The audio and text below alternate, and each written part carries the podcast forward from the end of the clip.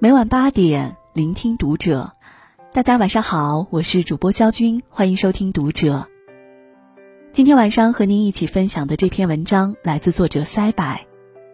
再爱孩子，也要让他承受这四种苦。关注读者新媒体，一起成为更好的读者。世上没有白吃的苦，今天吃的苦，都铺成了明天更好走的路。《战国策》说：“父母之爱子，则为其计深远。”战国时期，秦国大举进攻赵国，赵国不得已向齐国求救，齐国却要赵太后的小儿子长安君到齐国为人质，才肯出兵。但赵太后溺爱长安君，不肯答应。于是，左师触龙就劝他：“长安君现在俸禄丰厚，却没有功绩，那待您百年之后，他又该靠什么在赵国站住脚呢？”这个故事虽然过了两千多年了，但其中蕴含的道理却一直适用。父母之疼爱子女，不应该只体现在一时的溺爱上，而是应该为其计划长远。让孩子能在离开父母的庇护后，依旧可以很好的生活。作家屠格涅夫说：“你想成为幸福的人吗？那么首先要学会吃苦。能吃苦的人，一切的不幸都可以忍受，天下没有跳不出的困境。有远见的父母，即使再爱孩子，也舍得让他承受这四种苦。”还记得去年朋友圈的刷屏故事“番茄炒蛋”吗？一个初到美国的留学生想要做番茄炒蛋招待自己的同学，然而他既不知道怎么打鸡蛋，也不会切番茄，更不知道炒菜是先放鸡蛋还是番茄。于是他发语音向国内的妈妈求助，妈妈赶忙发了语音指导，但是男生还是不明白。没有办法。妈妈只好亲自示范了一次，录成视频发给了儿子。在母亲详细的指导下，男生终于完成了那道最普通、最基本的中国传统美食，并且得到了同学们的称赞。直到视频最后，男生才意识到，妈妈是凌晨四点起床给他示范了如何做番茄炒蛋。很多人被视频感动，称赞道。哪有什么岁月静好，只不过是有人替你负重前行。但更多人看到的是男生的不独立，都是可以结婚生子的年龄了，遇到这么点小事儿，首先想到的竟然是找妈妈，妥妥的妈宝。现在上小学的小朋友都知道，有啥不懂的可以问百度，在国外可以问谷歌。怎么就非得弄到大半夜让妈妈起床亲自示范了呢？有人心疼视频中的妈妈，不可否认她的一片爱子之心，但是也不得不承认，造成如今局面的也是他们。孩子在身边的时候，没有教会孩子独立，等到孩子走远了，就不得不吃不独立的苦。清华大学社科院院长彭凯平说：“真正的教养不是在温室里栽培植物，而是帮孩子建立完整的人格，同时教会他们独自面对世界。但父母往往爱子心切，常常说：‘你只管学习就好了，其他的不用担心。’于是，事事替孩子做，事事替孩子着想，这并不能说错。”但是，父母能养孩子一辈子吗？如果不能，不如放手，教会孩子独立，让他有能力、有勇气独自面对这个世界。这样，即使有天失去了父母这样强有力的后盾，孩子也可以沿着原本的生活轨道继续前行。端午回城，遇到一个老乡，聊了几句。知道他刚刚结束高考，问他，感觉考得怎么样？他说比去年好太多了。去年也是这个时候，他刚结束了高考，但分数只够去个职业技术学院。父母说让他去复读，他不肯，反而跟着一帮同学去打工。本来心里也没多大期望，只想着能在九月份开学前挣个学费。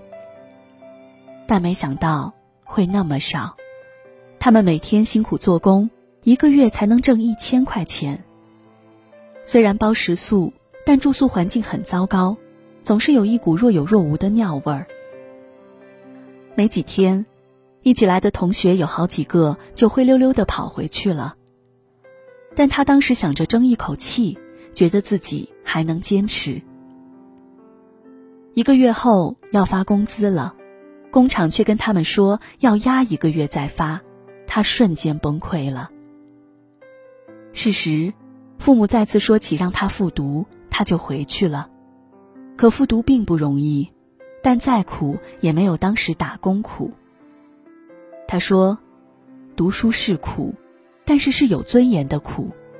打工的时候，常常觉得我不是一个人，而是一个干活的机器。”这一年。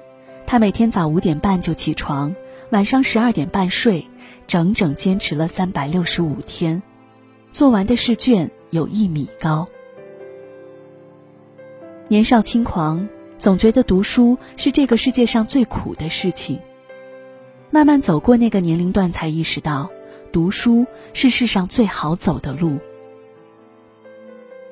前几天看北大、清华的招生宣传片，内心触动很深。如果时光能倒流，我也好想告诉当年那个觉得读书苦的自己：再努力一把，考个更好的学校，这真的不一样。孩子无知，但父母是过来人。在孩子想偷懒的时候，逼他一把；在他想放弃的时候，鼓励他一下。总有一天，他会感谢今天为读书吃的苦。综艺节目《风味》中，周杰伦曾向谢霆锋大吐苦水。小时候，妈妈是拿着藤条督促自己练琴的。起初，周杰伦跟母亲说自己喜欢画画，于是母亲给他报了美术班，但他坚持了一段时间就放弃了。改学钢琴后，为了让儿子坚持下去，每次练琴时，母亲就拿着藤条站在后面。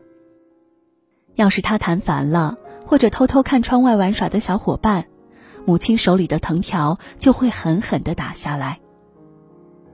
此外，妈妈还请了一位非常专业和严厉的钢琴老师，只要弹错，钢琴老师也会拿藤条打他的手。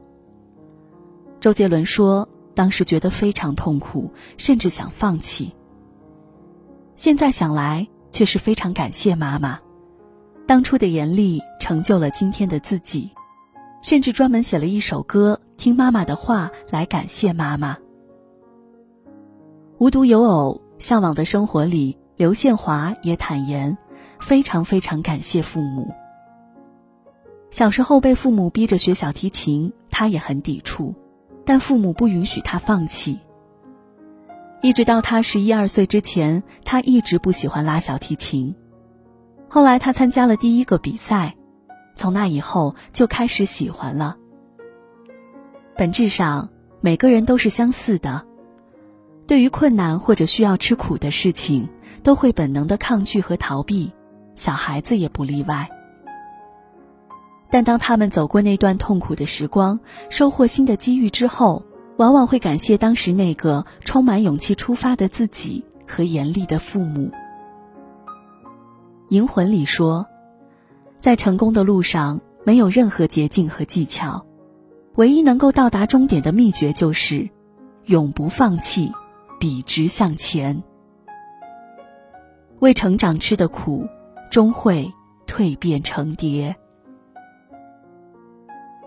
导演姜文曾花了整整一年的时间，带着两个六岁和四岁的儿子，到新疆阿克苏接受军事化的锻炼。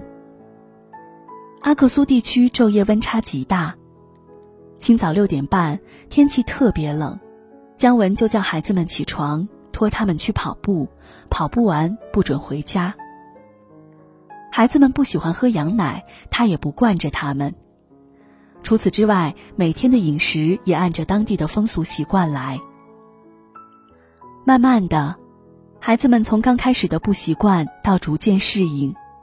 姜文说：“孩子从豆芽菜长成了红豆杉了。”等到妻子周韵前来探望的时候，孩子们不仅皮肤粗糙了，脸上还多了两坨高原红。但显而易见的是，他们的自理能力提高了，会自己收拾房间，还能帮着打扫卫生。姜文说：“如今的小孩最缺乏的食物不是营养品，而是苦头。”傅佩荣说：“吃苦不是为了胜过别人，而是为了迎向生命的真实面貌，因为在苦难中，生命没有任何遮蔽，可以展示其深度、广度。”与高度，吃过苦的孩子懂得生活的不容易，明白一餐一饭皆来之不易。他们对生活的印象不再局限于课本的“汗滴禾下土，粒粒皆辛苦”，而是切切实实的基于当下的经历。吃过苦的孩子更珍惜当下的生活，他们懂得感恩。更能体谅父母的不容易，也更加坚韧。遇到困难时，他们也要比同龄人更加的坚强。张爱玲说：“因为懂得，所以慈悲。”这句话对于孩子同样适用。教他们生活之苦，带他们体悟生活的酸甜苦辣，这样他们自然明白一切的来之不易。杨绛先生说：“如要锻炼一个能做大事的人，必定要叫他吃苦受累，百不称心，才能养成坚忍的性格。